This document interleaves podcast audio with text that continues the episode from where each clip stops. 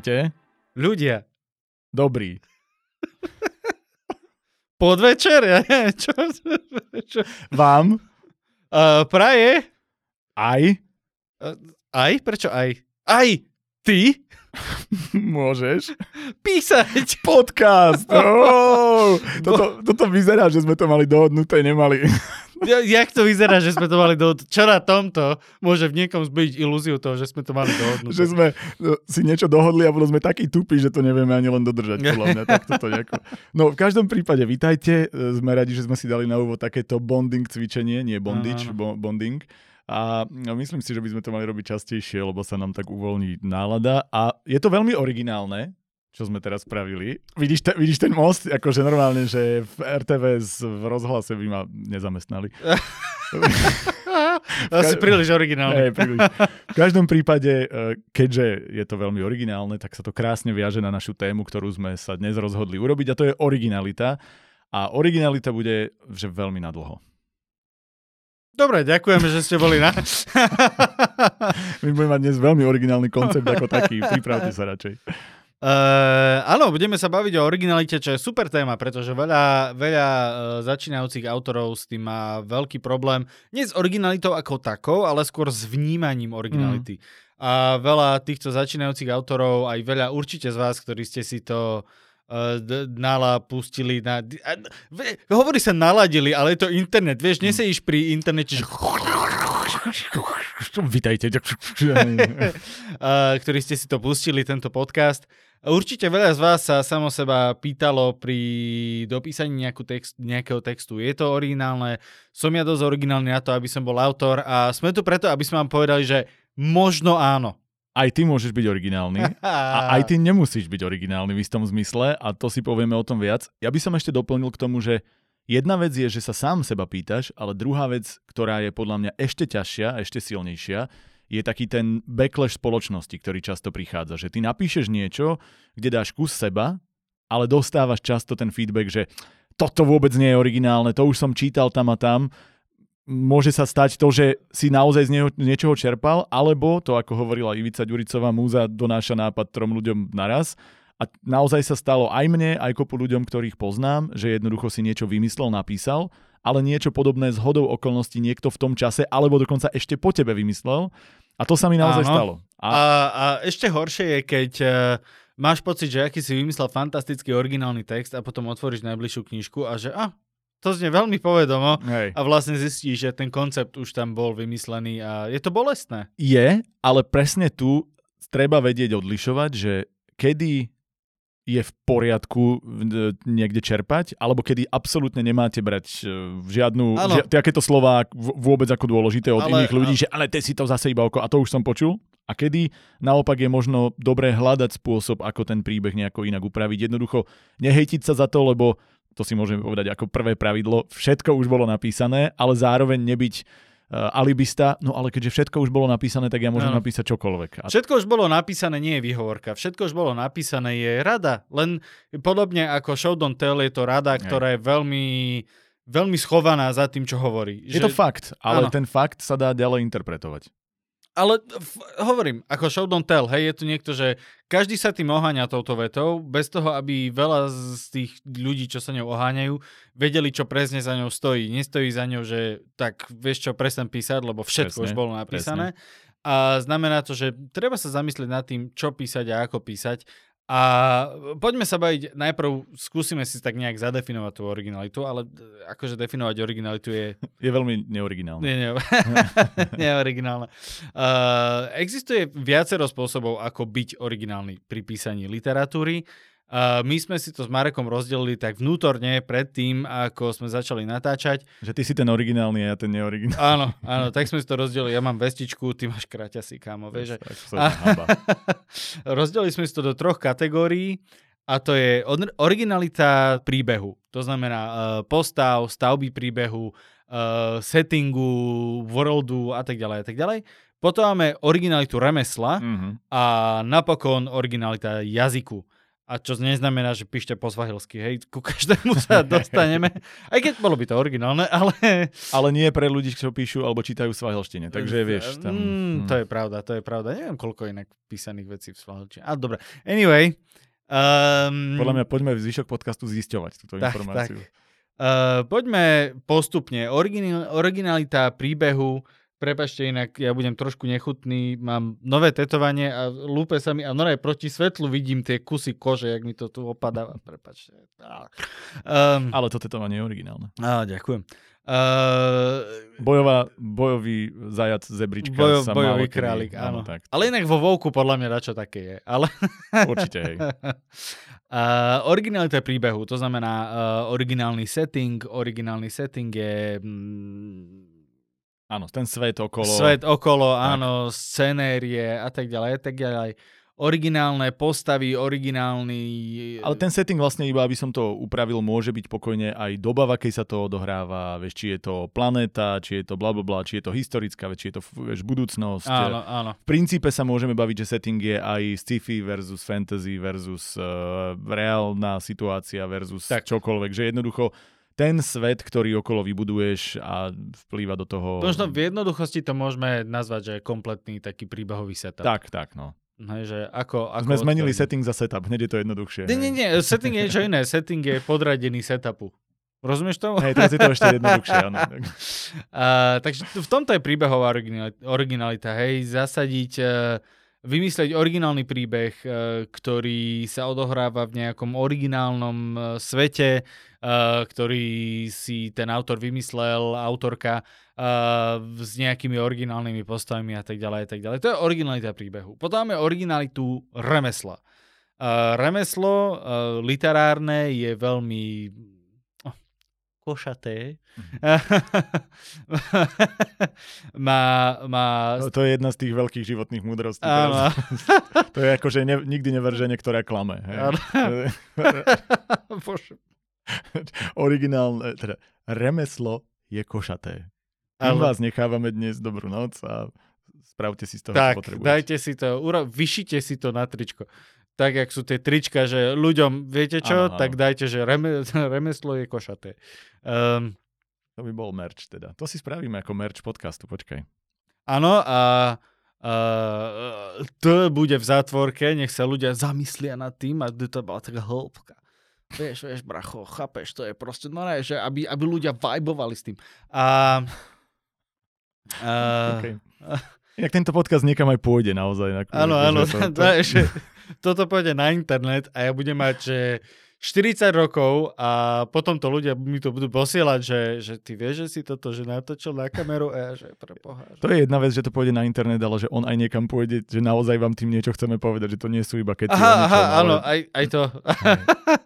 a, Remeslo je košaté. Uh, obsahuje strašne veľa žánrov, podžánrov, strašne veľa spôsobov písania a tak ďalej a tak ďalej.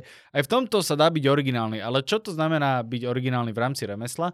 Uh, ty si to veľmi pekne povedal predtým, že ak, má byť, ak máš byť originálny v remesle, tak technicky by si mal s každým románom vymyslieť nový žáner. Mm-hmm. Pretože vlastne ty urobíš romantický, romantický román, mohol som zvoliť iné slovo, hej, nie, nie, nie, tak, tak toto malo byť. Hororový román napríklad. A teraz, že, ale môžete, no ale tak horor už bol napísaný, čím je ten tvoj originálny? Ja, že, mm, no je to taký, žánrovo je to horor. Hm, hm, tak, hm, ale to je trápne, ty už sa kopi, to už kopíruješ, to už urobil King. Áno, presne, vieš, ale a, a pred ním to urobil uh, Lovecraft a presne. pred ním to urobil Poe. Hej, že je to, je, a pred ním vlastne Román Románov napísal uh, spomeniem si... Roman. Uh, nie, bože, tento proti veterným mlynom. Ježiš, áno. Uh, f, f... Miguel de Cervantes. Vôbec tu nebol strich. Áno, áno, nie, že to je, to je hlboko v mojej hlave zakorenené. Uh, on na, o ňom sa hovorí, že vlastne Don Quixote bol prvý román, uh-huh. ktorý vlastne zadefinoval všetky ďalšie romány, takže vlastne neoplatí sa písať hororový román, lebo ano.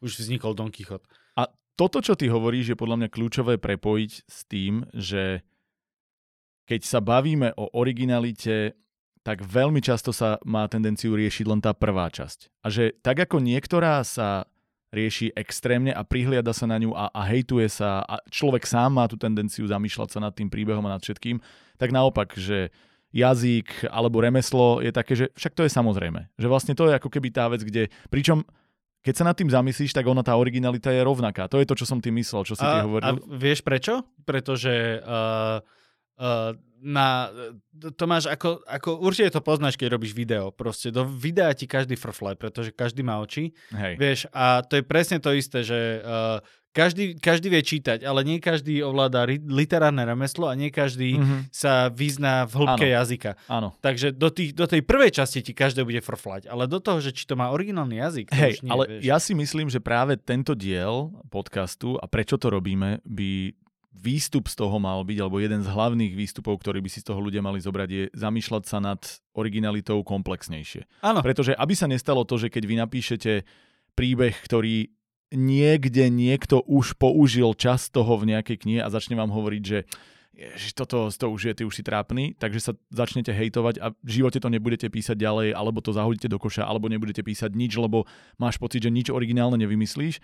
Ale potom nájdeš človeka, ktorý e, síce možno prišiel s nejakým nápadom, ktorý bol trošičku iný, ale napísal to tým najtuctovejším, najrovnakejším štýlom, akým si čítal Uh, všetko, čo už bolo napísané, že žáner okopíroval Ctrl-C, Ctrl-V, romantiku napríklad, urobil presne tento isté vybudovanie deja, tú istú zápletku, ten istý koniec, len si to dal do nejakého svojho čohosi, settingu a tým pádom má pocit, že to je iné.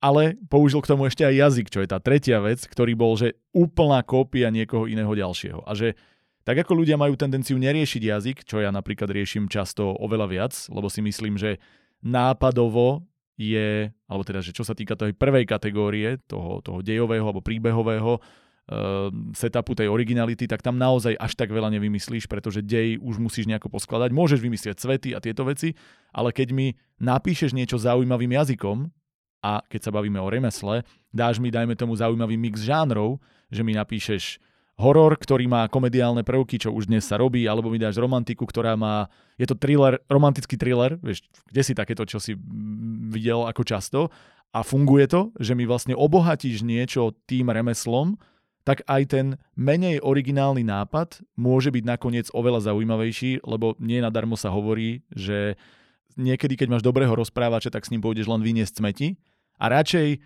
budeš mať zaujímavého rozprávača, ktorý pôjde von, vyjde po schodoch dolu, vysype smeti, vráti sa naspäť a ty máš pocit, že si čítal najzaujímavejšiu vec na svete, viac ako mať najzaujímavejší, najkošatejší príbeh v krásnom svete, ale je to napísané tak, že ne, lebo v konečnom dôsledku, čo robí rozdiel medzi knihami a inými remeslami, je práve to, ako to napíšeš. To, že používaš slova, ako ťa tie slova chytia za srdce a v konečnom dôsledku každý príbeh vieš zhutniť do štyroch viet, ktoré ti povedia základný koncept ale teraz ide o to, ako tie štyri vety rozpíšeš na niečo väčšie. A práve tam prichádza napríklad originalita jazyka, originalita remesla a tieto tri kategórie by podľa mňa mali byť všetky tri brané podobným spôsobom vážne. Áno, a teraz keď si povedal, že každý príbeh sa dá napísať do štyroch viet, tak rovno môžeme dojsť k nejakým príkladom originality, o ktorých sme sa bavili a ty si mal jeden fantastický prípad, príklad.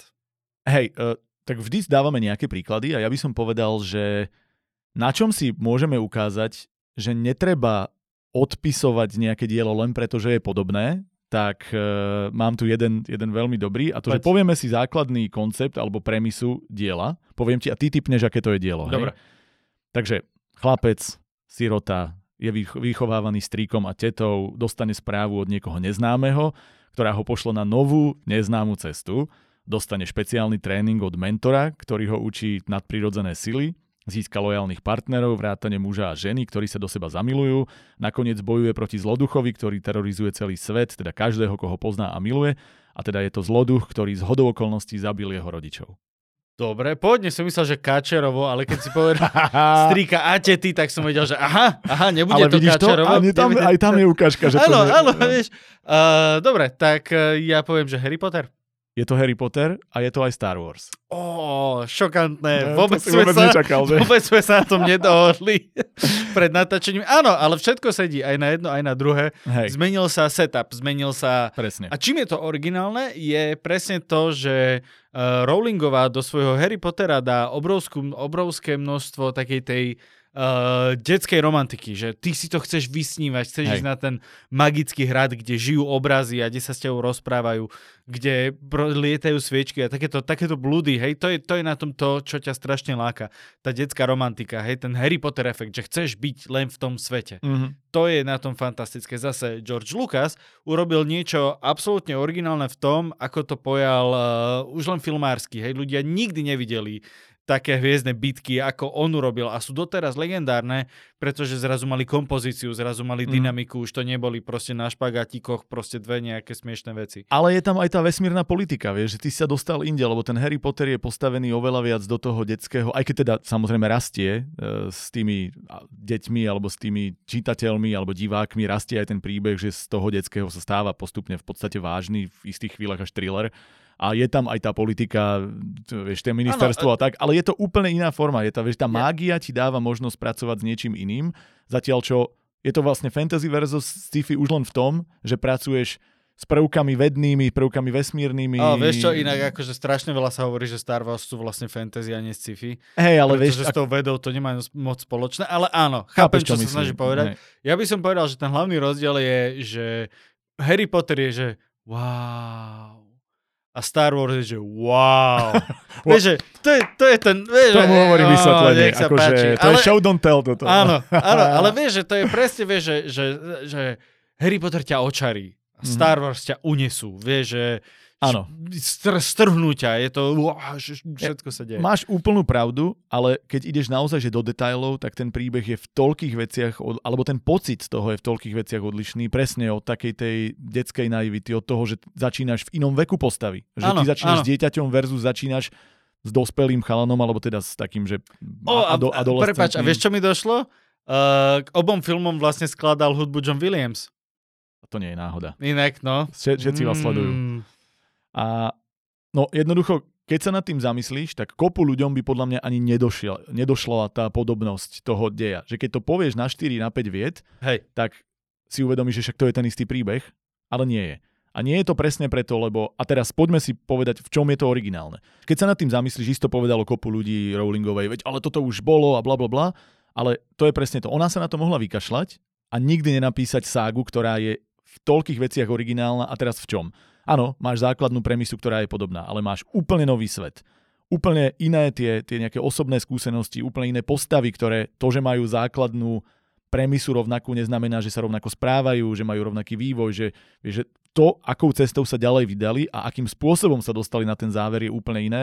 Vytvorila, a teraz iný jazyk, vytvorila v podstate iný žáner. Keď sa na to pozrieš, to znamená, že z tých troch originalít je jedna malá časť, ktorá je síce akože veľká dejová časť, ale neoriginálna, ale všetko okolo je originálne. Všetko okolo je iné, je to napísané, aj, aj ten film je natočený iným jazykom, ale keď sa bavíme teraz, dajme tomu o scenári alebo o diele ako takom, je to napísané úplne inak, máš z toho úplne iný dojem a toto je to, čo z toho robí originálne dielo a je úplne jedno, že tá základná premisa je podobná, lebo ako hovoríme, môžeš nájsť ďalších od káčerovcov až po neviem čo, áno, áno. ktoré sú v konečnom dôsledku veľmi podobné. Lebo áno, je to kliše, je to možno v niečom neoriginálne, ale zase oni tie kliše z nejakého dôvodu fungujú. A pokiaľ ty zoberieš kliše alebo niečo, čo už bolo a dáš tomu kompletne nový ten, ten setting originality okolo, môže to fungovať a toto je krásna ukážka. Áno, a to je krásna ukážka toho, že príbeh je ako keby neoriginálny, všetko ostatné okolo to je originálne. A veľmi dobrý príklad ako keby odlišnosti tých dvoch príbehov je presne ten soundtrack podľa mňa od toho istého človeka. Áno, Hej, pusti si soundtrack zo Star Wars a pusti si vedľa Presne. toho soundtrack Harry Pottera a presne budeš akoby aj cítiť, vnímať ten rozdiel medzi tými dvoma príbehmi. áno, a bavíme sa o písaní, ale toto je súčasť toho jazyka a vlastne vo filmoch to funguje krásne, že často Áno. môžeš zobrať ten istý film, urobiť k nemu inú hudbu a je to iný film. áno, Akože áno. nehovorím, že to má niekto robiť, ale je to krásna ukážka toho, ako drobnosti menia pocit, menia dojem a niekedy tá originalita stačí, keď vyplýva z takýchto vecí a zrazu to môže fungovať. Ja som rozmýšľal o, inom príbehu, čo sa týka tejto originality a to je, konkrétne napadli mi dva. Uh, jeden je Hidden Figures, Uh-huh. a, kde máme tri a, Women of Color, neviem, to, po- prepačte, dajte si to do Google. A, uh, ktoré... Dám, dámy inej farby pleti. Dámy inej farby pleti, áno. Uh, afroamerické dámy, Áno. ktoré pracujú v NASA uh, v dobách, keď sa ešte počítalo ručne a oni, oni uh, počítajú ručne výpočty uh, raketoplánov a týchto iných vecí, čo lietajú do vesmíru. Uh, to, je, to je veľmi zaujímavý príbeh podľa mňa presne preto, že Páči je... sa mi, že si povedal raketoplán, ale potom veľmi. že používaš to elko úplne na správnych miestach. Uh, a je. uh, je to zaujímavé v tom, že je to veľmi štandardný príbeh, ako keby, uh, že ona mala proti uh, celej akoby uh, tomu rasistickému uh, štruktúram a systému uh, musí čeliť uh, týmto problémom a napriek tomu akože zvíťazí, získa si tých Mhm. uh, dôležitých ľudí a nakoniec získa si tú dôveru, až nakoniec vlastne prvá afroamerická žena, ktorá reálne má prsty v tom, že poslali niečo do vesmíru. Mhm. Hej, Je to z- z- obrovský, obrovský mílnik uh, uh, v histórii NASA.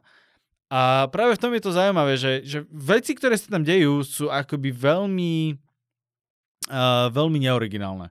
Hej, že uh, o, o, dajú jej ten malý káv, na, na kávu tú termosku, hej, oni majú poriadnu, oni majú veľkú, hej, lebo segregácia. Hej, a ona tam urobí kvôli tomu humbuk potom na konci. Je tam ten jej hlavný antagonista Sheldon, ktorý vlastne od začiatku tak akože dáva dole a nedôveruje, lebo proste, lebo je žena, lebo proste má pletinej farby a tak ďalej a tak ďalej. Hej, ale nakoniec aj jeho si získa, aj on proste za ňou potom príde s tými papiermi. Je tam ten Kevin Costner, ktorý je Kevin Costner, hej, proste on od začiatku veľký hrdina, dôležitý a nakoniec bude veľký hrdina. Ale e, potom aj, aj tá porada, kde ona sa vlastne zjaví a ona tam najprv sedí taká, taká opatrná, ale potom, keď ju uvidia v akcii, tak všetci sú, že wow. A sú tam presne tieto neoriginálne také, také veci, ktoré sú v každom podobnom filme. Hej. Ale čo je na tom... Zero, zero to hero. Presne, Zero Hej, to Hero, hej. úplne bežná štruktúra. Ale čo je na tom originálne, je ako keby uh, to jej prežívanie. Tá, Mhm. tá, to, že my všetci vieme, že to je reálny príbeh a to, že všetci vieme, že sa to reálne stalo. A je tam jeden konkrétny detail, ktorý je veľmi silný a to sú tie záchody. Mhm. To, že vlastne ona nemá záchody pre afroamerické ženy v budove a musí vlastne chodiť na... To je obrovská um, akoby adversita, Áno, áno, áno. uh, ktorú vlastne ona musí prekonávať, ale je strašne banálna. A v tom je, v tom je originálna. Že na jednej strane je obrovský nepriateľ, ale je to strašná hlúposť. Strašne akoby podradná blbosť. Mhm. Napriek tomu proste je to, je to obrovský problém a ona to musí prekonať. A v tom je tá originalita, jedna z veľkých originalít toho príbehu, Hej. že, že je to, mám pocit, odžité tým autorom, autorkou. I- Áno, a toto je inak veľmi dôležité podľa mňa povedať, že v momente, ako ty robíš niečo, píšeš niečo, tvoríš niečo len preto, lebo si to niekde videl a páči sa ti ten svet, tak to nikdy nebude také autentické, zatiaľ čo naopak, keď e, používaš čosi, čo je ti blízke, ako si hovoril, že si to niekto odžil, a to je jedna z dôležitých vecí, ktorú si môžeme povedať ako radu. To znamená, povieme si aj to, ako sa vyhnúť niektorým nástrahám neoriginality alebo zabojovať s tým, aby vám niekto povedal, že to je neoriginálne a ako otočiť aj veci, ktoré sú známe na niečo, čo bude fungovať a to si povieme po reklamnej prestávke. Reklamná pauza, ako vždy, skúsime ju zrýchliť. Povieme si dvoch základných partnerov, hlavne samozrejme Martinus, ktorý podporuje produkciu podcastu, ale čo je pre vás v tom výsledku asi najhodnotnejšie, dáva nám ceny do súťaže. A keďže viete, že súťaž, naša múza, teda mesačná úloha pre začínajúcich autorov, fičí šokujúco každý mesiac, keď je mesačná. Fú, si kokos, akože dramatická pauza. Tak e, každý ten mesiac nová téma, nová e, partička porodcov, vždy takisto a na konci aj teda noví odmenení autory a pomaličky sa dostávame do fázy, že sa nám tak nejak začína štruktúrovať aj to, ako to budeme robiť. Dokonca je tam možnosť jedného prekvapka v budúcnosti a to, že budeme robiť poviedky nie len takto súkromne, ale že ich niekde anonymne zverejníme a že budete môcť hlasovať aj vy a pridali by sme ďalšiu cenu, ktorú zase vám prinesie Martinus. Takže ak ste si už pozreli naše sociálne siete, uvidíte tam niekoľko príbehov ako naši výťazí, alebo teda ľudia, ktorí získali cenu, hoci nevyhrali, ale z nejakého dôvodu zaujali, si nakúpili za tie poukážky, ktoré prichádzajú od Martinusu knihy a teda zatiaľ máme veľmi pozitívny feedback. Čiže Zároveň hovoríme o partnerovi a zároveň aj o našej múze, teda každý mesiac sledujte, pošlite, ešte predtým napíšte a nakoniec môžete čosi vyhrať. Čiže to je jeden partner a druhý partner, ktorý je pre nás ako skvelý nástroj na to, aby sme s vami mohli komunikovať, teda taký ten komunitný, je Slido a cez Slido môžete posielať témy do nástrojopisu, ktorý práve teraz riešime a môžete posielať tipy na hostí do otvorenie otvorení a to sú asi takí hlavní partnery. Takže ďakujeme im a my ideme naspäť na tému, ktorú sme mali a to je teda originalita a ako si poradiť, alebo aké rady dať e, začínajúcim autorom, aby, napríklad aj v našej múze, kde budete písať, keď uchopíte niečo, čo je relatívne tuctové, známe, možno na prvý pohľad neoriginálne inak, ako to môže fungovať. No a tá prvá rada, ktorú sme už tak trošku nadhodili, je čerpaj zo svojho života. Áno, uh, ak chcete byť originálny, nie je lepší spôsob, ako odraziť sa od vlastnej skúsenosti. To je niečo, čo je úplná alfa omega. Mm. Alfa, bože, nenávidím tieto, tieto všeobecné výrazy. Je to veľmi dôležité. Je to naozaj, chcete byť originálne, buďte sami sebou. Je to veľmi, to znie... Zase to znie ako taká, taká múdrosť, presne. Áno, ale, ale zamyslite sa nad tým. Vy máte, uh, každý z vás, každý z nás žije uh, nejaký vlastný život, má vlastný, vlastné uh, background, áno, áno. Uh, v ktorom no, vyrastal. Históriu, áno, zážitky, skúsenosti. Áno. A ešte aj tie zážitky, hej, môžete si povedať, že dobre, ale ja som zažil, dajme tomu, skok s padákom, ktorý mhm. zažilo mm-hmm. milióny ľudí, áno. Ale každý si aj z toho, toho istého zážitku pamätá niečo iné. Ja si tak? z tohto istého nahrávania uh, s Marekom odnesem úplne inú skúsenosť, úplne iné spomienky uh, ako Marek. Ak vôbec nejaké, možno si možno vonku zakopnem a rozbijem si držku a zapamätám si to z celého tohto dňa.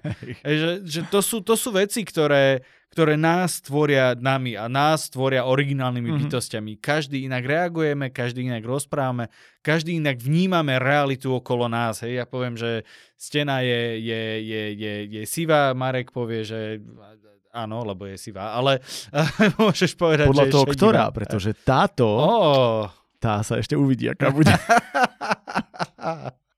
No, novinka isto ste si nevšimli. Hej. Áno, áno, dáme tam, dáme tam bojovú scénu z Marvela. A... Čo lepšie reprezentuje túto tému. Áno. Uh, takže uh, naozaj treba stavať na vlastných skúsenostiach a na vlastnom prežívaní. Vtedy sa človek najlepšie dopracuje k nejakým originálnym myšlienkám, pretože veľa, veľa mladých začínajúcich autorov, aj nemusia byť mladí, ale začínajúcich autorov a autoriek, sa spolieha na to, že dobre, ja mám nejakú predstavu o tom, ako vyzerá, dajme tomu, young adult fantasy, mm-hmm. hej? Alebo fantasy ako také. A začnú, že dobre, máme sirotu, máme nejaké Evil Empire. To mi niečo pripomína. Áno, vieš, a teraz a zrazu, a tá sirota vlastne potrebuje frajerku a bude sa volať Alex a zrazu proste, chápeš, prečo som ten, ten, ten jasné, príklad jasné, vymyslel? Jasné. Lebo je to presne tak, že, že takto si predstavujem fantasy. A, a jedna vec je akoby remeselne, čo to fantasy mm-hmm. má byť. A druhá vec je, že ako, ako, ja to, ako ja to prežívam. Áno, samozrejme, ten svet musí mať nejaké racionálne základy, aby fungoval ako svet.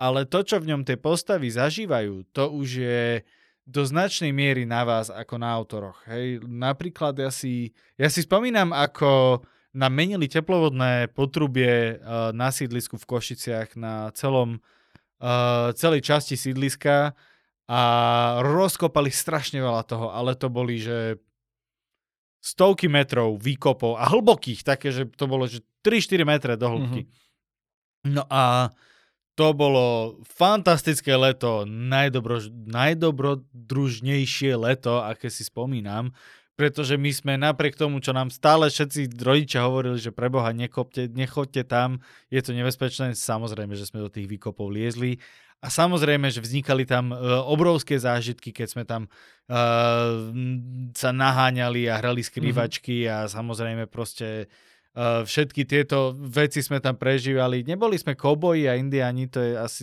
mimo moju generáciu, ale... My sme ešte boli. Niečo sme boli, nejaký pravdepodobne Warcraft 3. Ale tak... my sme boli podľa mňa preto, lebo do Považskej Bystrice všetko chodí o 10 rokov neskôr, takže vieš to.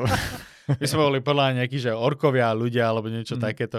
A viem, že keby som čerpal len z týchto zážitkov a vytvoril svet, ktorý je vlastne uh, ako keby funguje na týchto zákopoch alebo takto, tak pravdepodobne ten môj text bude originálnejší ako niekoho iného, kto si túto skúsenosť reálne neodžil. A ne, neprežil si to a nemá ako keby to v pamäti uh, mm-hmm. s takou vášňou uložené, že aha, toto bola obrovská súčasť môjho detstva, ktorú si zapamätám. Ano, a môže to byť pozitívne a môže to byť negatívne, lebo to je to isté ako napríklad uh, pozerať film o vojne od človeka, ktorý vojnu nikdy nezažil, len si o tom študoval, alebo mať napríklad, keď to zoberieme ešte inak, mať dokumentárny film, kde sa rozprávaš o vojne s historikmi, alebo mať dokumentárny film, kde sa rozprávaš o vojne s ľuďmi, ktorí si tú vojnu prežili. Tak. A máš úplne iný zážitok. A jeden ti porozpráva o tom, ako ležal mesiac schovaný uh, niekde v pivnici, pretože ho prenasledovali Nemci a bol to, ja neviem, žiť s rodinou, ktorý sa tam musel schovávať a, a niekto iný ti porozpráva to, ako bol na fronte a strieľal a porozpráva ti, že najvýraznejší zvuk, ktorý má je, ako mu šušť, svištia gulky okolo hlavy. A môžeme to presunúť zase na pozitívne, napríklad, že keď teraz ti niekto ide písať o džungli, tak bude písať o tých pravdepodobne tuctových veciach, ktoré áno, si vieš načítať, videl si ich vo filmoch. Ale ja ti viem povedať môj zážitok. Pre mňa najsilnejší moment z džungle, keď sme vošli do niekde v Malajzii sme vošli do akože naozaj, že, že panenskej džungle, tak ja som mal pocit, že som na stavbe. Že to bol taký hluk, taký, to, ráchod, taký hej? ktorý tí, tie všetky živočíchy, vieš, hmyz, všetko dohromady vyvá, vydávalo, že ja som naozaj mal pocit, že mne to trvalo asi 15 sekúnd, kým som si uvedomil, že ale to tu nie je stavba, ale ja som si naozaj myslel, že tam niekto vrtá, niekto, že a furt, že prečo tu v džungli niekto niečo stave a, mne, a pochopil som to, keď som urobil krok dopredu a okolo mňa to stichlo a objavilo sa to zase za mnou.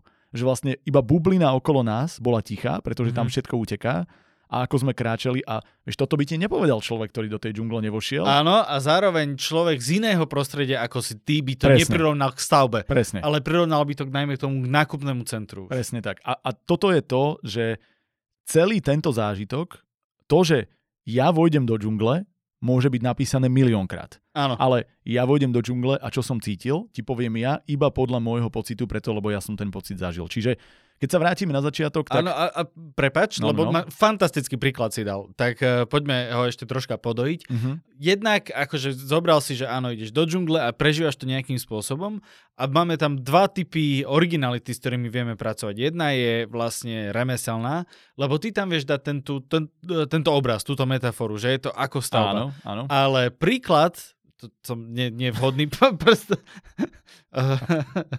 Ja ti dám taký príklad. Ale príklad jazyka, ktorý môžeš použiť, je zase úplne iný, hej, lebo môžeš o tom ho rozprávať. Ja napríklad som študoval architektúru, uh-huh. som to povedal najhorším možným spôsobom. Som prehltol asi 4 písmena z desiatich, čo to... Ja, ja som študoval architektúru, takže možno by som použil uh, inú, inú, iné mm-hmm. názoslovie ako ty, hej, že už by som rozprával možno, uh, používal skôr termíny, ho, hovoril ako keby uh, možno vedeckejšie, vecnejšie mm-hmm. o mhm. týchto veciach. Ty by si zase tým, že si vyrastal v Považskej, čo je vlastne totálna dzedzina. Pozdravujem Považsku. 13. najväčšie mesto na Slovensku. Uh, tak, eh, pardon. Už to všetko to mení zrazu, hej. Hej, hej, hej, je to niečo úplne iné. Takže tým, že si vyrastal v Pováskej, by si o tom hovoril inak. Možno by si mm-hmm. o tom mhm. hovoril tak ľudovejšie. Hej, a nemyslím to nejako zle, myslím to naozaj len, Myslíš, že proste... ti nie, nie, nie, nemyslím ja to zle, lebo jasno. proste veľakrát tie uh, ľudové, ľudové uh, výrazy majú fantastické čaro, mm-hmm. hej, mhm. napríklad um, gleťak, Hej, mm-hmm. ja, proste ja som vyštudoval architektúru, ja som prišiel prerábať kamošový byt a povedali mi, že podaj mi glejťak a ja som na neho pozeral a že, že prosím, lebo proste to, také slovo sme sa neučili Hej. a bolo to, bolo to pre mňa zase fantastická skúsenosť a presne to je ešte aj ten rozdiel by bol jazykový. A to sú všetky tie tri originality, to znamená, ja ti to popíšem a teraz zase, možno ako postava, možno ako teda ten setting, vieš, to, to čo prežívaš, možno aj to, čo robí moja postava v tej džungli, bude nakoniec úplne iné ako tvoja postava v džungli, pretože alebo napríklad keby písal knihu niekto z Malajzie, kto ide do džungle, je to pre neho bežná vec. Pre neho mm-hmm. by mhm. to bola cesta z bodu A do bodu B a pre mňa je tá cesta cieľ. To, že som v džungli je vrchol celého toho diela a opisujem to.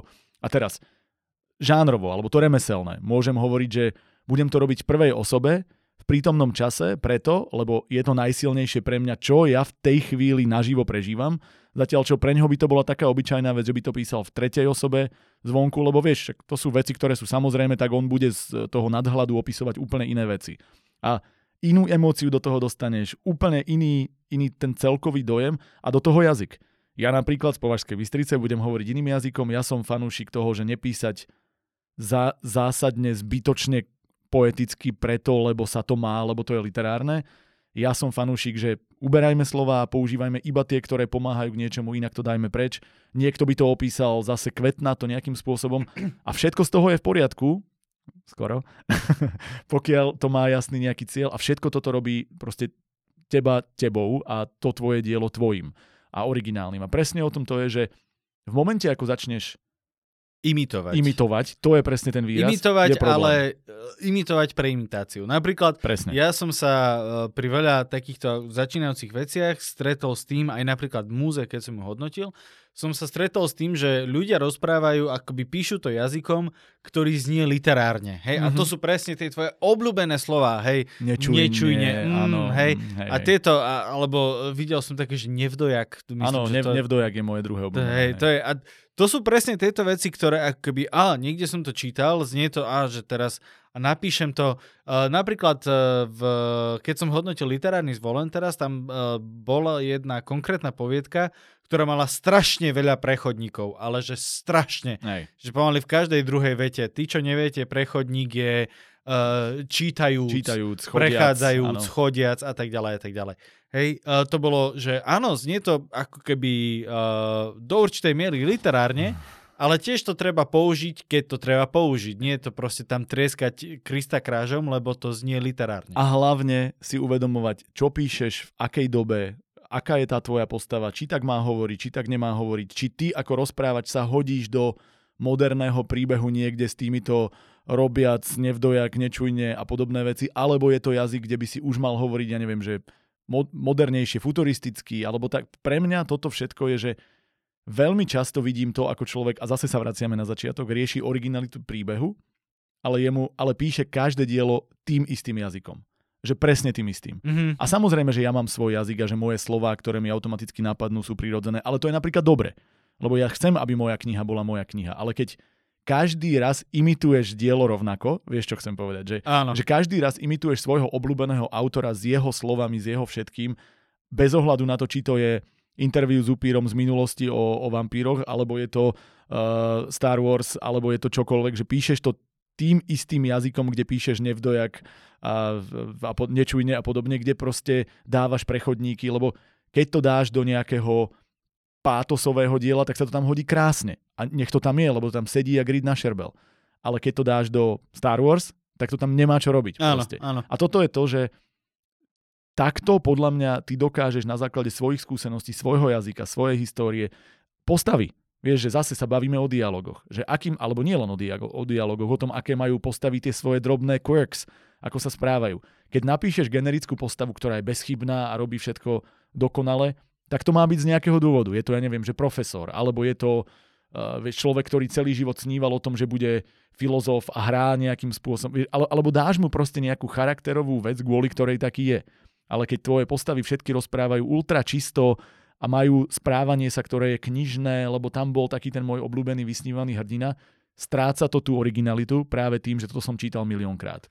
Uh, Lawfully good characters, to som len chcel povedať ako ukážku, sú tie, ktoré začínajú byť strašne nudné a, a, a pokiaľ tam nie sú z dôvodu, že sa im vysmievam, alebo že ho tam napíšem preto, aby bola nejaká komika alebo nejaký kontrast k niečomu, tak oveľa viac fungujú postavy, aké sú v reálnom živote, aké si stretol, ktoré majú divnosti, ktoré sa škrábu na vajcach preto, lebo proste si neuvedomujú, špárajú sa v nose, alebo používajú nejaké slovo, ktoré proste majú, hej, a obidvoje naraz ideálne, A, tou istou rukou. A viem to, to aj ne... prehadzovať, vieš? Ale tou istou, rukou, tou istou rukou to správ, Čiže len to som chcel povedať, že v momente, ako začneš používať reálne osoby, reálnych ľudí, reálnu vravu, a vedieť, že teraz zapojím toho a potom toho a teraz budem hovoriť ako ja a podobne, tak zrazu to začne byť celé uveriteľné a v konečnom dôsledku a, originálne. Ožije to. Uh-huh. Uh, veľmi dobrý príklad k tomu lawfully good uh, charakteru je teraz vo filme Dungeons and Dragons uh-huh. uh, Honor Among Thieves, ktorý si určite videl, lebo je to presne tvoj film podľa hey, mňa hey, a nemá, nemáš uh-huh. dieťa, o ktoré by sa potreboval starať. Uh, ja som ho teda videl, je tam, je tam Paladin, čo je ten akože ultra Áno. dobrý, dobrý, strašne dobrý rytier uh, ktorý sa volá Xeng. Uh, je tam veľmi krásna scéna, ktorá je humorná scéna, keď on akože im pomôže a potom ich opúšťa tu akože tých hlavných hrdinov, tú partiu a odchádza po pláži v rovnej čiari, v čiare. A ešte si robia srandu z toho, že aha, v akej rovnej čiari, lebo on je stále dobrý, on je stále dobrý, správne, správne sa rozhoduje. A ide v tej rovnej čiare a je tam balvan uh, oproti nemu. A teraz uh, ten herec tam trošku akože bol taký, že dobre, že, že stále hrám, neviem, kedy to strihnú, tak urobil to, že vlastne prešiel v tej rovnej čiare cez ten balvan a išiel ďalej. A nechali to v tom filme, pretože to je úžasne vtipné. A je to úžasne vtipné a už je tam presne tá originalita v tom, mm-hmm. že je to proste napriek tomu, že tam tie balvany sú, on ide, lebo je proste, je až tak lawful good a že, a že to proste komické. A lebo to má dôvod, prečo to tam dávaš. Áno. Že to je proste, že ja som zobral niečo, čo je tuctové, neoriginálne, lebo sa o tom stále, toto sú tie postavy, tí hrdinovia a otočil som to na komiku, na, že využil som tuctovosť na to, aby som urobil niečo, čo je originálne. Presne. A použil to teda originálnym spôsobom. A e, ja by som tu dal ešte jeden príklad. A ja potom dám ďalší, pomer, rozbehneme e, Rozpríkladujme to. A na, tú, na to, že čerpajte zo svojho, a to mám dva dokonca. Jeden je tvoja poviedka, ktorú si teraz písal do, do zborníka a vymenali sme si tie vzájomné poviedky. Takže zamýšľal som sa, že bolo to, vieš, o, o štyroch chlapcoch, ktorí sú fanúšikovia fantasy, keď to zjednoduším, a, a sú to pubertiaci, tak počumujú po babách. A boli to nerdíci, ktorí proste snívali tie svoje sny nejakým spôsobom a že tento príbeh, kebyže napíšem ja, napíše kto, tak je úplne iný. A v čom bol napríklad tvoj, bolo, že ty si e, šermoval, tak si vystaval tú ich kamarádskú partiu okolo šermu ako niečo, čo ich spája, niečo, čo má kľúčovú a vlastne ty si použil ako jeden zo základných motivov, ktorý nakoniec mal aj dejový význam, práve to, že ty ten šerm poznáš. A bolo to, bolo to iné, že ten príbeh nemusí byť najstrhujúcejší na svete, ale je, ty tak cítiš, že vieš, o čom hovoríš, že si použil postavu, ktorú si pravdepodobne poznal toho ich eh, šermiarského trénera, ktorá sa ti vybavila ako reálna postava, že to bolo príjemné čítanie práve vďaka tomu, že každá z tých postav bola uveriteľná. A bolo úplne jedno, že kebyže tento dej mám zhrnúť, tak je taký extrémne krátky, že to dáš jednou vetou, ale mne bolo jedno, čo je za dej. Akože áno, neskončil si tým, že to je najväčší twist v histórii ľudstva, alebo že ma to strhlo, alebo čo si, že, že do, do najoriginálnejšieho nápadu z hľadiska uh, toho, čo sa stane dejovo. Ale to, Chválil si ma doteraz, bolo to zábavnejšie. Ne, ale ten, ten, tá cesta, ten proces, to písanie, to remeslo, to tvoje osobné, čo si do toho dostal, na čom si to vybudoval, bolo úplne super. A presne to je podľa mňa cesta, ako písať dobré diela, aj keď je to, že úplne drobný nápad, okolo, okolo ktorého to obalíš. Že vlastne vôbec nepotrebuješ robiť nejaké gigantické nápady, alebo teda hľadať ten najoriginálnejší celkový motív, že tam nesmie byť nič okopírované. Je to oveľa viac o tom, že ja popisujem príbeh, ktorý je mne blízky.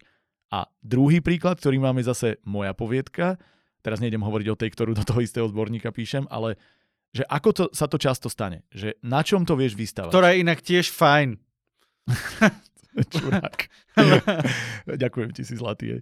A, ale že ja som napríklad z vlastných zážitkov takto dlho odkladal a čerpal. Mne sa často stane niečo a ja si to zapíšem. A potom sa ti tie nápady majú tendenciu spojiť a vyjde niečo, čo je vlastne iba zhluk tvojich vlastných myšlienok, skúseností, zážitkov, uvažovaní. A bolo to, že raz sme sa zasekli na 5 hodín na diálnici, lebo bola taká nehoda, že sme sa nevedeli pohnúť. Mm-hmm. A išli sme ja neviem, dvojkilometrový úsek 3 hodiny a ten moment s obsom sme tam boli zavretí, nemohol si vystúpiť, my sme museli psa vyvenčiť lenže pri krajnici a potom vieš, tam také nebezpečné momenty, celé to bolo nepríjemné, bolo horko, išli sme sa roztopiť, proste nervozita, katastrofa, tak tento pocit mi zostal, že niečo zo zápchov spravím. Mm-hmm. A potom som mal druhý, druhý zážitok a to, že som cez Blablakár zobral troch ľudí do Prahy na koncert som išiel, že však zoberiem ľudí, nech Mhm. teda sa mi nejaké náklady vrátia. A tí ľudia boli taká zmeska nezladiteľná ľudí, že jeden tam bol taký bratislavský čávo tréner, druhý tam bol košický e, pankáč a ten tretí bol, že nič nehovoril. On bol len že s vážnym výrazom a taký, že vyzeral jak masový vrah. Uložil som a nakoniec som z toho urobil poviedku, kde takíto traja ľudia zostanú, akurát som im dal samozrejme zápche, extra, zostanú v Mhm. zápche a začnú sa diať veci. A koho ste venčili pri krajnici z tých troch? Uh, ten, čo nehovorí, to väčšinou bývajú psi. Hej. A, ale jednoducho, že, a, a ešte do toho som vedel, že OK, ja už som tam mal toho košického pankáča, ale do toho mám bratranca, ktorý je úplne že geniálny, on rozpráva jak Čeky, keď to preháňa, tak on má takýto prejav a ja som si povedal, že ja to vystávam na tom, čo poznám, lebo hen toho som stretol na pár hodín, ale jeho poznám celý Áno, život. jeho poznáš. A použil som to jeho rozprávanie, použil som všetky tieto veci, čiže vlastne som pozliepal do jedného príbehu a dal som tomu myšlienku, ktorá sa síce tam nestala, ale obalil som to o celkovej téme, ktorá mi bola blízka, lebo môj niekto blízky prežíval nejaké vzťahové veci Áno, áno. a vedel som, že ty vole, však to celé zapadá. A ono to zrazu kliklo a je to poviedka, ktorou keď si ju pozrieš, tak si povieš, že však to je, veď čo to je, ľudia zavretí v aute a urobí sa tam drama, je to thriller ako každý. Ale ono to vôbec nevzniklo z toho. To ja som proste čerpal z najoriginálnejších vecí, ktoré sa stali mne a to, čo to pospájalo, možno je vec, ktorú si už plus minus niekde čítal, ale ja ti viem garantovať, že táto vec je iba moja preto, lebo som ju napísal z, ako Áno. súčet mojich e, Áno, zážitkov áno, a toto je ten výstup. A nemôžem, nech by mi ktokoľvek čokoľvek povedal, že to je neoriginálne, nemá pravdu a to je presne to, kde si toto nenechajte hovoriť. Pokiaľ čerpáte z vlastného, vždy to bude dobré. A ďalší príklad, ktorý ti tu ešte dám, keď už bavili sme sa o osobných skúsenostiach, ale teraz sa poďme baviť napríklad aj o imitácii, alebo Mhm. nejakou inšpiráciou sa. Lebo napríklad Pablo Picasso povedal, že Že umenie je krádež. tak. A, je, A- to, je to absolútne tak, keď si to zoberieš iba že z tej základnej logiky, že ty nasávaš celý život veci z okolia, umenie veci, ktoré e, možno ani nie sú myslené ako umenie, ale inšpirujú ťa a je to už niečo, čo niekto niekedy spravil. Je to od architektúry, cez obrazy, cez filmy, cez hudbu. A aj keď chceš byť akokoľvek uh, originálny, tak to, čo ty o tom vieš, je to, čo si videl. Vlastne je to súbor všetkých tých, tých diel, ktoré vnemov, si vnemov, súbor, áno. Súbor, súbor vnemov. Čiže ty súbor. vlastne kradneš uh, tie veci, ktoré si už videl a spájaš ich do niečoho A vlastného. nemusí to byť, že vyslovene uh, mienené ako krádež alebo Mhm. plagiátorstvo, v žiadnom prípade nie, ale napríklad viem dobrý príklad tohto a to je v knihe Farba mágie od Terryho Prečeta. Mhm. Uh, Terry Som Pratchett... dokonca aj čítal. Áno, super. Mhm. Uh, Terry Pratchett je fantastický štylista. On vie krásne, komplikované, kvetnaté vety vystávať, ktoré neznejú uh, hlúpo, neznejú Mhm. falošne, neznejú prehnane dlho a zároveň idú krásne k veci. Hej, to je jeho e- extrémny dar. No a, ale uh, zároveň je tam ešte jeden pekný príklad, kde majú božstvo uh, naberačiek zaseknutých v šuflíkoch. Čo je proste veľmi zjavné, že t- sa Terrymu Prečetovi zasekla naberačka v šuflíku, zanadával si a urobil božstvo, hej? Áno. Ale, alebo jeho manželke. Ale uh, v Farbe magie je uh, jedna až takmer hororová scéna, kde sa dostanú do uh, toho mm, temple po slovensky Kláštor? nie, Nie kláštor, kláštor, jak sa to povie? Chrám. Chrám. chrám. do chrámu takého temného Mhm. a je tam uh, tá farba mágie, to, je tam vlastne tie oktagóny a takto. A tam na chvíľu sa trošku zmení jazyk uh, v rámci tej knihy, a je tam trošku viacej prídavných mien a tak ďalej a tak ďalej. To je vlastne odkaz na veľmi uh, obľúbeného autora Terryho Prečeta a to je Lovecraft, Mhm. Ktorý vlastne mal tendenciu písať kvetnato, až trošku mierne nadkvetnato. Až to bolo také, ale on proste písal v 19. storočí, Jasné, nemôže mu to to s- nikto vyčítať. Uh, vtedy sa jednoducho písalo inak. A Terry Pratchett si povedal, že píšem takmer hororovú scénu, takmer hororovú scénu pre Boha, ja dneska rozprávam jak ožratý. Uh, tak skúsim použiť... Nedal som ti fúkať, keď si prišiel, takže nevieme. Však nemám páru. Uh, Skadzi paru zoberiem. Skadzi páru zoberiem, hej, tak. Uh, a on sa rozhodol, že áno, v tejto scéne použijem Lovecraftov jazyk, spôsob stavby vety, Mhm. ktorý je troška iný ako môj, je kvetnatejší, je taký, taký ako keby lirickejší, abstraktnejšie a tak ďalej. A co to tam reálne použil? Uh, je to tam dosť ťažké odčítať, ja som to tam našiel až keď som o tom vedel, takže keď máte tú knižku doma, choďte do toho. Neviem, či to bude aj v preklade, ja som to čítal v origináli, pretože som proste taký cool, ale uh, vtedy v tom origináli sa to dá naozaj si odčítať. Si to čítal v origináli, lebo si originálny. Nie, som to čítal v origináli, lebo som sa učil čítať po anglicky knižky. A to bolo ešte dávno a potom spätne som si to akože dohľadal. A áno, je to tam, zrazu preberie akoby to pero ten Lovecraft. Mm-hmm. A to je práve akoby originálne využitie, že Lovecraft písal veľmi kvetnato, majestátne, tak, tak, tak proste zbytočne prefarbenie ako mm-hmm. keby. A Terry Pratchett zase je k veci, štilista. Uh, veľmi... Efektívny. Efektívny, mm-hmm. presne. A teraz som si povedal, že ale v tejto scéne nebudem. A je to zase taký akože metavtip literárny, mm-hmm. čo sa týka remesla, ktorý fantasticky funguje a je zrazu veľmi originálny a veľmi svieži v tom texte, kde naruší ten rytmus a je to zrazu také, že oh, že niečo sa deje. Niečo sa deje úplne iné, ako sa dialo doteraz. Hej. A možno len podvedomo to vtedy ten čitateľ vníma, ale vníma to a funguje to a je to zase spôsob, ako byť originálny. Áno. A podstate to môžeme hovoriť už aj o, o neoriginalite, ktorá ale v istom zmysle je dôležité nebyť originálny, alebo teda je, je výhodné nebyť originálny. Aj to, ako meníš jazyk napríklad pri napätí. Skracuješ vety, a tak ďalej. A to je tiež vec, ktorú by ti niekto mohol povedať, že ale ty už kopíruješ to, čo robia ostatní. Ale to niečo funguje z určitého ano, konkrétneho je to, dôvodu. Je to objektívne, remeselne využívaná Presne. vec. Ktorá a to je asi takisto, ako keby ti niekto povedal, že uh, povedal hokejistovi, keď teraz majstrovstva sveta, vieš, téma, uh, povedal, že mm, ty si bol tesne pred brankárom, mal si málo času, ale ty si dal tak ako každý strelu zápestím, pričom si tam mal drbnúť ten príklep. No. On na to nemá čas, nedal by tým gól, ale bolo by to originálne. vieš? A to sú veci, ktoré jednoducho fungujú z nejakého dôvodu. A to je presne to. Používajte tak ako tie nejaké žánrové štandardy, pokiaľ sa držím toho žánra z nejakého dôvodu, používaj jazykové štandardy, remeselné, používaj pokojne aj nápady, ktoré sú typické, ale pridávaj k tomu to niečo, čo to robí tým tvojim. A podľa mňa toto je tá, tá úplne najkrajšia vec, ktorá z toho môže výjsť, aby človek sa cítil sebavedomo pri písaní. Že jednoducho neimituj, používaj veci, ktoré poznáš, lebo vieš, že to znamená načerpaj, ako Picasso hovorí, nakradni e, to umenie okolo seba, pochop ho, tak ako sa hovorí pri každom nástroji, či to bolo show don't tell, alebo to bol infodump, tak. alebo čo. Pochop ten nástroj pochop, prečo to takto urobil a potom využívaj tie jednotlivé časti do svojho vlastného obrazu. Áno, parádne si to povedal. Ja len by som povedal ešte jednu vec. Tí z vás, ktorí teraz krútia písky, že Picasso aj tak vlastne kreslil svoje úlety, vygooglite si uh, skoré Picassové skice, kde on naozaj veľmi verne dokázal zachytiť uh, predmety kolo seba. V skorších maľbách naozaj veľmi E, detailne a precízne vedel pracovať s farbou a s mhm. týmito mm-hmm. vecami.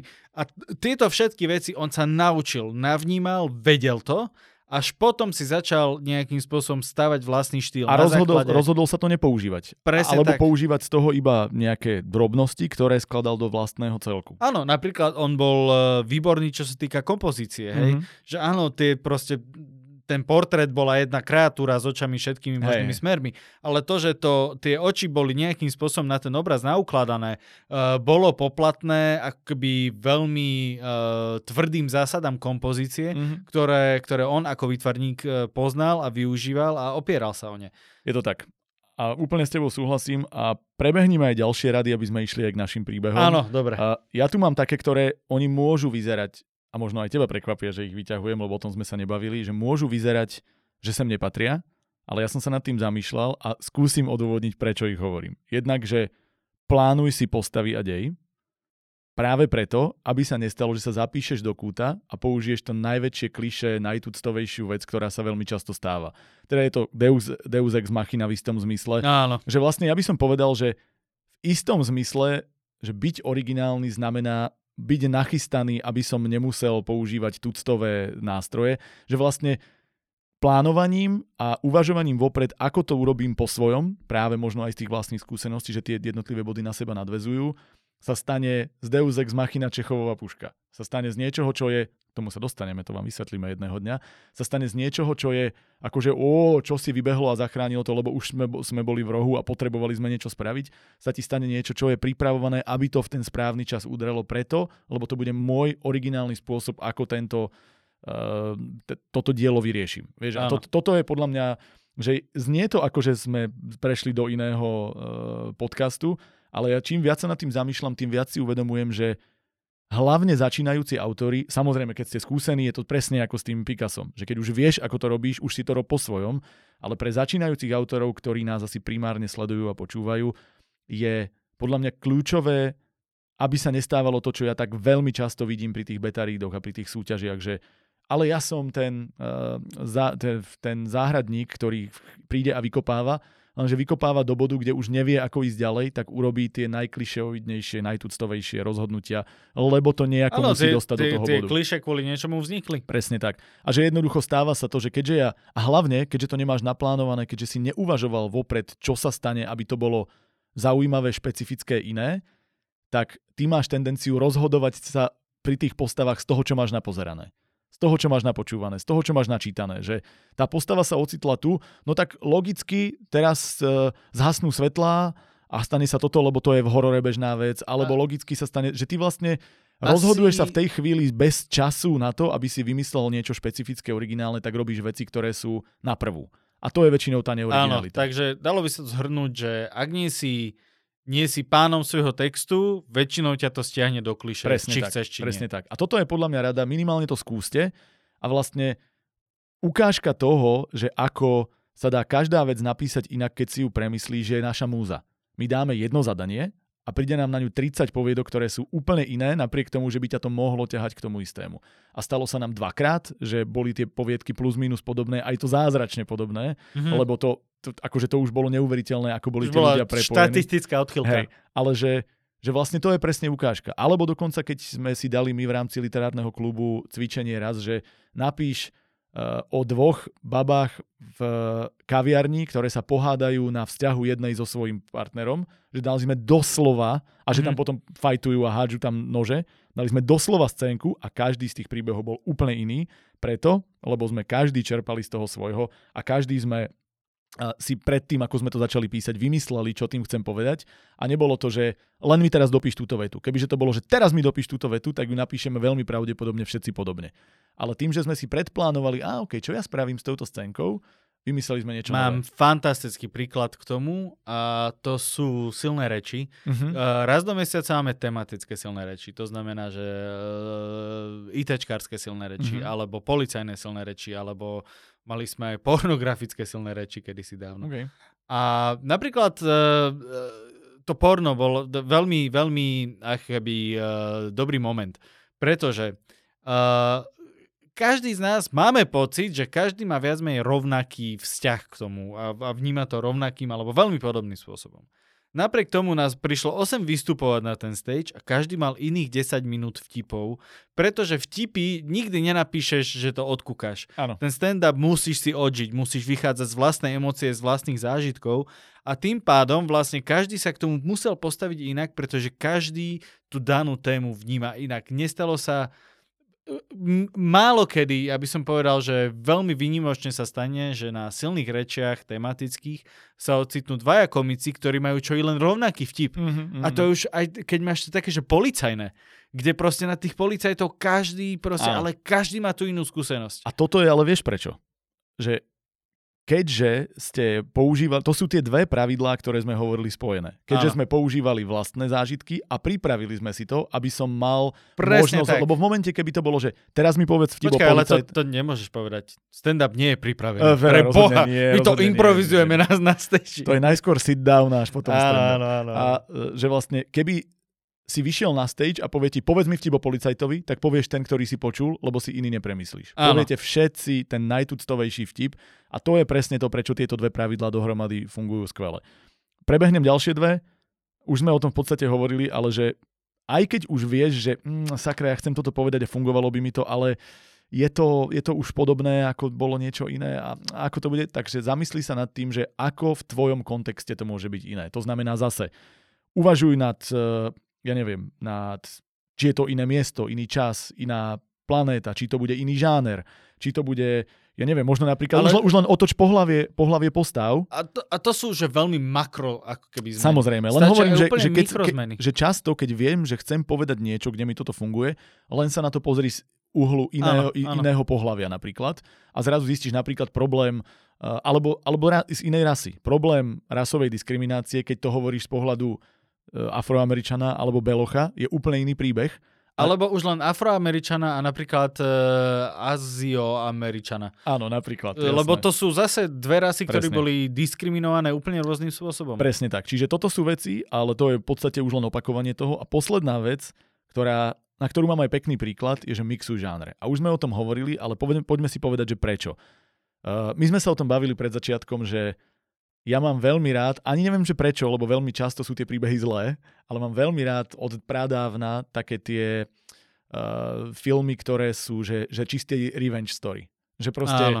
príde ti chlapík alebo, alebo ktokoľvek, a väčšinou to býva chlap, ktorému sa čosi stalo, alebo John Wick, ten, Proste, ten, ten, áno, ten no, nemám rád, zabili mu šteniatko, ide sa pomstievať. Zlé, zlé postavy, ktoré sú obviesli zlé, áno. nastrali nesprávneho typu. Presne tak. A... Nejedeli a nastrali nesprávneho typu. A teraz, keď si zoberieš všetky tie filmy, ktoré o tomto vznikli, je to, že vo veľa veciach Ctrl C, Ctrl V, dobre, ja som veľký nefanúšik John Wicka, videl som jednotku a odchádzal som s tým, že už nikdy viac a potom som bol šokovaný, keď vznikla dvojka, trojka, štvorka a, a podobne. Uh, lebo ten je pre mňa, že úplne tuctový, že tam nepridal v podstate, že oni tam pridali iba samé kliše, aby urobili niečo, čo je neoriginálne, len keďže tam máš inú akčnú scénu. Aj to sú drobnosti, ktoré samozrejme, že na kopu ľudí funguje. Ja potrebujem príbeh, potrebujem ten setting, potrebujem niečo iné. Naopak, ten originál uh, pomsta s Melom Gibsonom kedysi bola princípe to isté. Nasrali sme chlapa, ktorý chodí a pomstieva sa jednému po druhom a takto proste celú tú pyramídu vyvraždí až, až kde si. Ale že v čom to bolo iné? Bolo to iné v tom, že namiesto nejakej noble cause, ktorá bola, zabili ste mi šteniatko a bola to posledná vec, kde som myslel na ženu, oni mu dlžali, ja neviem, či 20 tisíc dolárov alebo čosi. A on namiesto toho, aby chodil a zarábal, čo cestou môže, tak chodil a každému hovoril, ja chcem len tých mojich 20 tisíc dolárov. On ich vlastne nechcel zabíjať, on chcel dostať naspäť svojich 20 tisíc dolárov. A oni mu to nikto, oni všetci, nie, nie, nie, a vieš, a tak on nakoniec ich jedného po druhom, aby sa dostal k tým peniazom a, a vždy na konci oni, zober si všetko ja ti to ešte raz hovorím, ja chcem len tých mojich 20 tisíc dolárov. Bolo to, že postava bola posunutá na úplne novú úroveň, iný charakter sa vykreslil a napriek tomu, že to bolo človek ide a, a pomstieva sa, ten film mal iný feeling, bol inak obrazovo spravený, bol tá postava bola inak krutá, nebola tak tuctovo krutá, on robil proste veci, ktoré boli záhranou z toho, čo si prežil, že zrazu si v ňom videl tú hĺbku, tú trojrozmernosť, kým John Wick je proste, že na prvú ne, ne, neuchopiteľný charakter. John, John Wick eh, bol uh, nový v tom, že on trošku pozmenil ten žáner.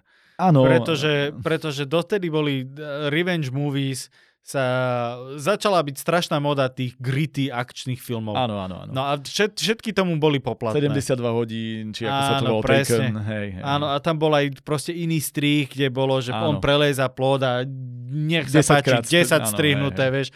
A, John a všetko Wick... strihy na sekundu a, áno, a vlastne stále taký ten epileptický pocit. Presne, presne. A zase John Wick prišiel, ktorý nepriniesol nič, čo sa týka príbehu, ale Hej. priniesol úplne inú estetiku toho strihu, ano, choreografie, Samozrejme. aj celkovo vlastne. Čiže ten jazyk by sme mohli povedať, alebo to remeslo ano, urobili ano, inak, ano, ano. ale že v tom prvom urobili pre mňa málo. Áno, aj, aj ten setting, hej, tie proste, aj to svetlo, aj takéto, hej, behal v saku celý čas a tak ďalej. Nebola ano, tam jasné. proste to, ten krvavé tričko a tak ďalej. Úplne to beriem, vieš. ale teraz uh, chcem povedať ako príklad, že napríklad tá pomsta s Melom Gibsonom bola dobrá, ale aj keď je veľmi neoriginálna vo viacerých veciach, tak je dobrá, lebo funguje tou atmosférou, takouto noárovskou v istom zmysle a proste má to, má to taký šmrc. Je zábavná. Áno, a je zábavná. Ale, a teraz je film, ktorý pre mňa to bol jeden z najlepších filmov, čo som videl za dlhšie obdobie, lebo nepozerám veľa filmov.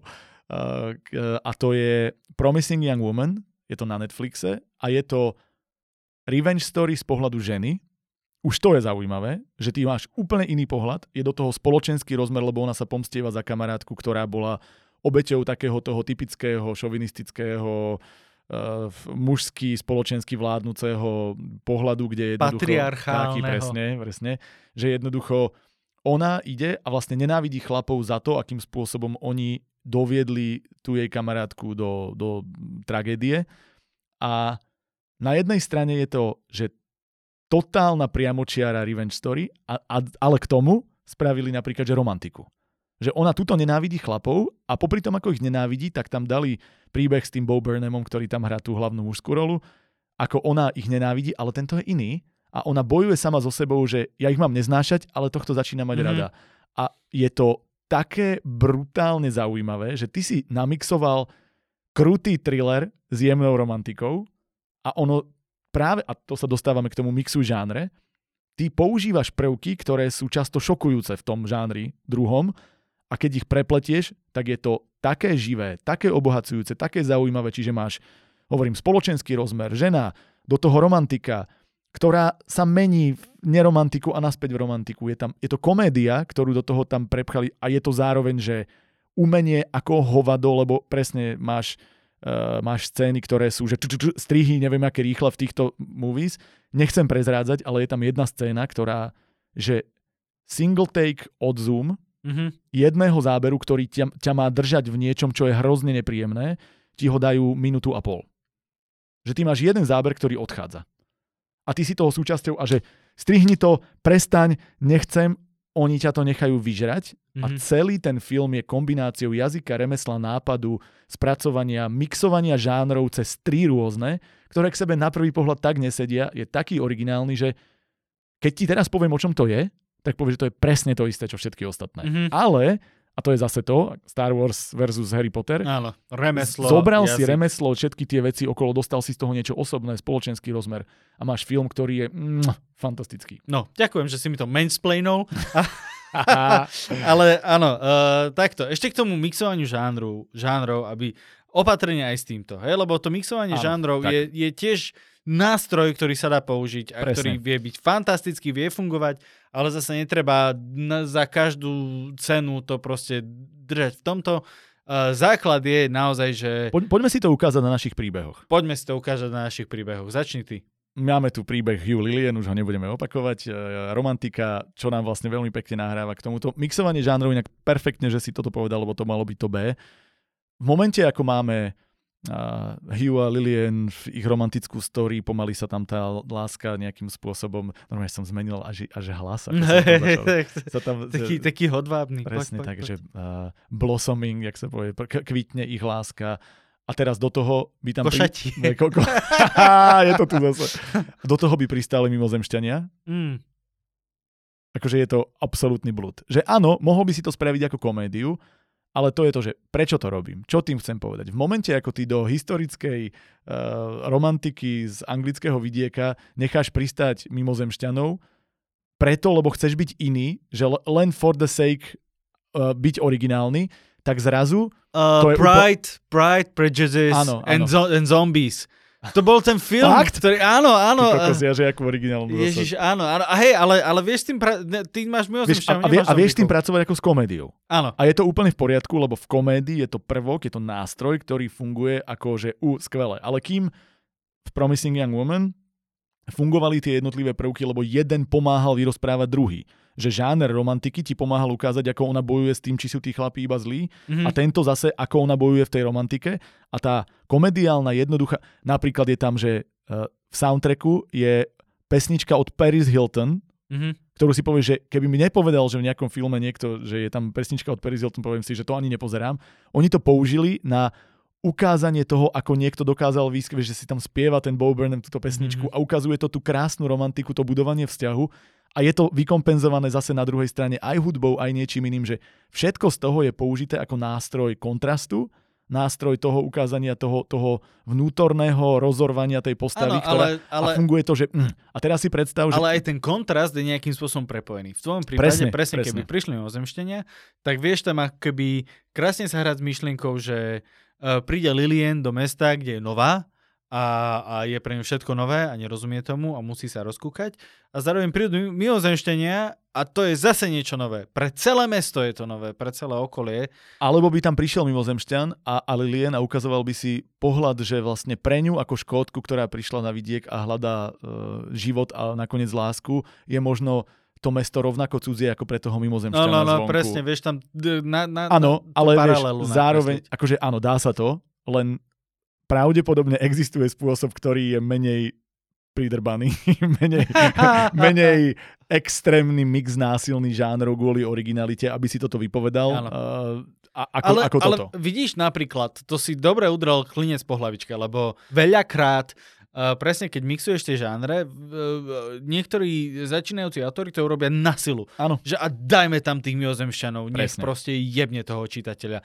Či už sa to tam hodí, alebo nie. A to je veľakrát problém, hej, že myslíte na to, prečo, ako to súvisí, hej.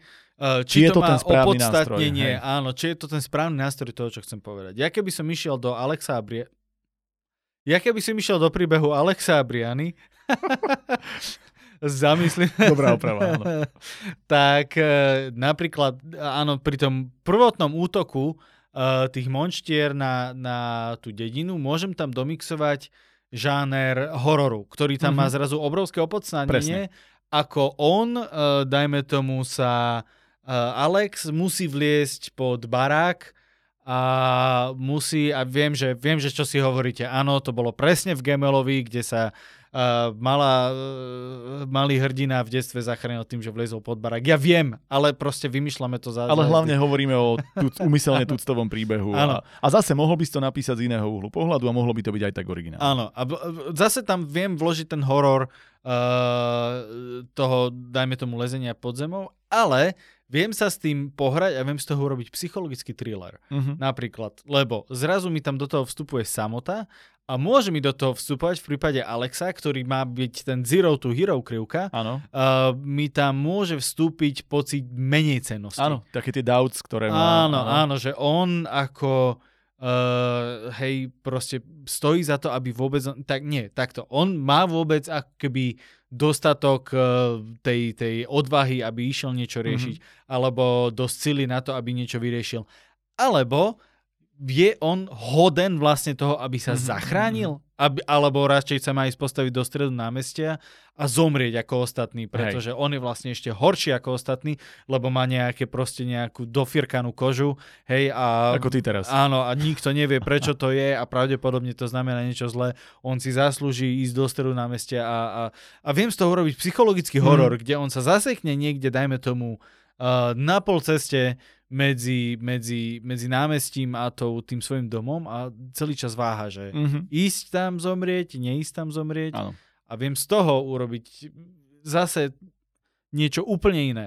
A Hej. viem tam teoreticky použiť aj vlastne nejaké odžité veci, Mhm. lebo každý z nás mal proste nejaké sebevražedné myšlienky skôr či neskôr a každý z nás proste nejakým spôsobom pochyboval o svojej hodnote, Áno. takže viem čerpať z veci, ktoré sú, uh, ktoré sú platné len pre mňa, z, v tom zmysle, že každý tieto uh, myšlienky prežíva iným spôsobom v iných situáciách a s inou intenzitou. Takže toto viem použiť, čo je pre mňa originálne, Áno. ale viem použiť niečo, čo prežívame všetci. Je to tak. A vlastne teraz, keď sa vrátime zase k tomu príbehu, um, napríklad teraz poďme dokončiť Hugh a Lillian. Prepač, že som ti úplne zobral. Úplne pohode, zlo- akože podľa mňa takýto flow je na tom aj tak najlepší, čiže na jednej strane máme niečo, čo už je aj tak tuctové, niečo, čo je proste táto story a mohol by si sa ju snažiť ozvláštniť za každú cenu mimozemšťanými alebo čím si, ale nájdi podľa mňa spôsob, čím to ozvláštniš inak. Urob, urob z neho, ako sme urobili z neho maliara. Urob z nej študovanú uh, v tom období, urob z nej, ja neviem, do, doktorku, alebo proste urob z nej Uh, dobre, keď tam chceš dostať nejaký fantastický prvok, aj to môžeš, lebo však toto veľmi často funguje dobre, ale ide o to, že ten príbeh by v rámci tej tuctovosti mal byť v niečom špecifický. A môže to byť jazykom, môže to byť písané uh, v prvej osobe uh, niekým, kto, kto, ne, kto sa len díva zvonku a ty zistíš, že tam celý čas, že to píše ich dieťa, ktoré bolo to prekvapenie, ako, ja neviem, Mhm. vieš, niečo. Hej, hej, to je, to je inak pekný uh, twist, ale napríklad uh, veľa ľudí sa s týmto bude vedieť stotožniť. Uh, urob z neho spisovateľa. Áno, presne Hej? tak. A človek, ktorý píše, vie, že niekedy aj to písanie obnáša veľmi frustrujúce chvíle, keď ti proste Jednoducho, keď to nejde. Áno. Keď nejakým spôsobom sa zasekneš v cene, v ktorej si sa nechcel zaseknúť. Alebo nájsť napríklad tú paralelu, ako sme sa bavili o tom, že e, tu máš toho mimozemšťana, pre ktorého to je rovnako cudzie a tu máš tú Lilian, pre ktorú to je rovnako cudzie, tak nájdi možno, ja vieš, porovnanie tej histórie a, a budúcnosti. Vieš, že môžeš Mhm. kľudne urobiť niečo, čo je multižánrové, ale práve preto, aby ten kontrast medzi tým ukázal napríklad, že e, príbeh lásky a príbeh zároveň nenávisti alebo segregácie alebo čohokoľvek je rovnaký pred 400 rokmi v anglickom, a na anglickom vidieku a o 600 rokov na vesmírnej lodi niekde. Vieš, a je to na prvý pohľad blud, ale táto originalita, ak slúži k nejakému cieľu, môže byť úplne v poriadku. Alebo vieš, urobíš taký ten, že úplne tuctový, ale v tomto žánre by to mohlo byť iné, že je to tá istá osoba, ako keby o niekoľko životov neskôr. Vieš, a Mhm. prežíva si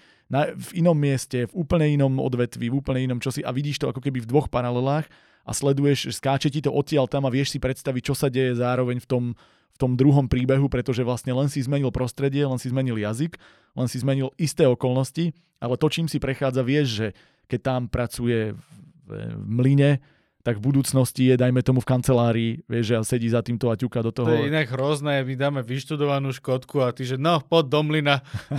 Trelil som, vieš, akože, dobre, tak tam napríklad e, robí, však ona sa stará o tú domácnosť, tak napríklad Áno, vlastne, tam, tam je, ona sa stará u Hugha o tú jeho domácnosť, napriek tomu, že je študovaná, lebo zase, vieš, ten spoločenský rozmer tam je, tak takto isto sa môže sta- starať v budúcnosti, čo ja viem, o robota niekde niekomu, vieš, d- d- strieľam úplne kraviny. Nie, náhodou toto môže byť že fantastická vec, vieš, že uh, ako keby keď už prejdeš do toho, že tí super roboti, ktorí ti Mhm. vedia proste všetko spraviť, tak jasné, že tam musí byť nejaký technik. Teraz, keď máš že, že luxusný kavovár, tak ti raz za čas príde proste človek, ktorého jedinou úlohou je pozrieť sa, či ten kavovár funguje a prečistiť ho a neviem čo, hej. A ja, si, ja som presvedčený, že to isté by bolo pri robotoch, vieš, že raz za čas musí prísť Možno nejaký áno, technik, hej. vieš, a, a, a vieš, a on máš nejakú že ultra dr- bohatú rodinu, ktorá si kúpila super robota, ktorý robí všetko a ešte príde ten človek, ktorý sa musí starať o toho robota a aký je ten vzťah medzi ním a tou, tou rodinou. Na jednej Áno, strane áno. majú niečo spoločné, lebo sú obaja ľudia, na druhej strane je im akože hlboko, hlboko podradený. Áno, že vlastne lebo tá, je- tá úroveň je, že rodina, robot a ona je pod tým nejaký presne, tento. vieš, že a už vieš z tohto Áno, akoby natočiť paralelu. A v princípe to môžeš mať rovnako, že tu je on, tu je nejaké plátno, tu sú nejaké tie dvere, na ktoré on maluje Áno. a je to proste kravina, ale oni sú na začiatku pre neho bližšie ako túto nejaká osoba, ktorá no dobre, tak ja potrebujem niekoho, aby sa mi tu o to staral, ty potrebuješ niekde bývať, tak e, sme na prvý pohľad na jednej úrovni, ja som osamelý, ty si osamelá, ja som to, ty si toto, ale vlastne ja ťa vnímam ako, že tu máš tú almužnu, tu máš tú možnosť, že ja, ja ťa zachraňujem, lebo ty si tá, tá spodina spoločnosti v tejto chvíli a to vyrovnávanie môže byť, vieš, rovnako v budúcnosti, rovnako v minulosti. Čiže výsledok je ten, že ty naozaj môžeš nájsť fanušikovskú skupinu, ktorej dokážeš tým svojim originálnym spôsobom prerozprávať aj ten najklišoidnejší príbeh tak, že je to pre nich zaujímavé práve použitím tých jednotlivých bodov, ktoré sme si radili. Že napríklad ani nemôžeš urobiť to, aby som to ukázal v praxi, že píšem celý čas o Hughiovi a Lilien a v istej fáze si poviem, to začína byť tuctové. Ja tam nechám drbnúť mimozemšťana, alebo tam nechám mm-hmm. uh, prísť robota, alebo tam zrazu urobím inú časť, lebo ak si nenaplánoval, že bude mi to skákať z tej roviny do tej roviny, do tej roviny, tak už to nemá zmysel. Áno, môžeš sa vrátiť a prepisovať, len je to ukážka, prečo v konečnom dôsledku to plánovanie ti môže pri podobných extrémnejších, e, netypickejších, originálnejších kúskoch ti môže veľmi pomôcť v tom, aby to bolo dobre uchopené. Áno, a už len akoby posledný príklad dám, ktorý presne pri tom Hugh a Lillian si mi dokonale pripomenul, je napríklad Stranger Things. Uh-huh. Nemus- nemusíme to rozoberať do hĺbky. Áno. Je to veľmi tuctový príbeh.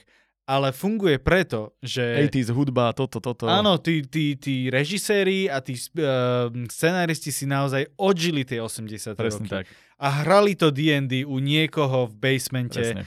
a, a jazdili na tých bicyklikoch, počúvali presne tú hudbu, milovali presne tie veci a preto, presne preto je to originálna vec. Áno. Pretože tá, tá nostalgia za tým je skutočná, je reálna. Mm, mm, mm. A takisto ako môže byť reálna, proste dajme tomu to prežívanie vzťahu medzi Lilien a, a, a Hughom, ktorú naozaj človek veľakrát zažije v reálnych sociálnych situáciách, len si to možno neuvedomí. Dobre, ja si myslím, že sme to obkecali zase zo všetkých strán 40 krát. Tak. Verím, že vám z toho vzýšlo to podstatné a to je, že naozaj nepadajte prosím vás do nejakého zúfalstva len preto, že neviete zrazu vymyslieť úplne nový koncept, ktorý nikdy nebol. Nevadí, keď e, sa inšpirujete, nevadí, keď dokonca píšete jazykom, ktorý vám je blízky, pokiaľ to má nejakým spôsobom ten zmysel. Len sa zamýšľajte nad tým, prečo je ten príbeh váš. A Áno. keď tomu dáte svoj vlastný hlas, bez ohľadu na to, či je to umenie, e, teda to remeslo za tým, či je to príbeh, či je to setting, či je to uh, jazyk, ktorým píšeš, proste ten váš hlas by mal byť kombináciou tohto všetkého a keď to správne namixujete, aj tak to bude vaše a originálne. Jednoducho, nesnažte sa na silu byť originálny. Buďte Tam, originálni. Áno, tak. Tým, Fú. že ste to vy, kto to píše. Buďte sami sebou. A nie je to nikto iný, presne tak. Čiže ďakujem ti, Martin, že si prišiel. Ja ďakujem. A vlastne nakoniec vám môžeme povedať dnešnú špeciálnu verziu a to, že aj ty môžeš písať originálne.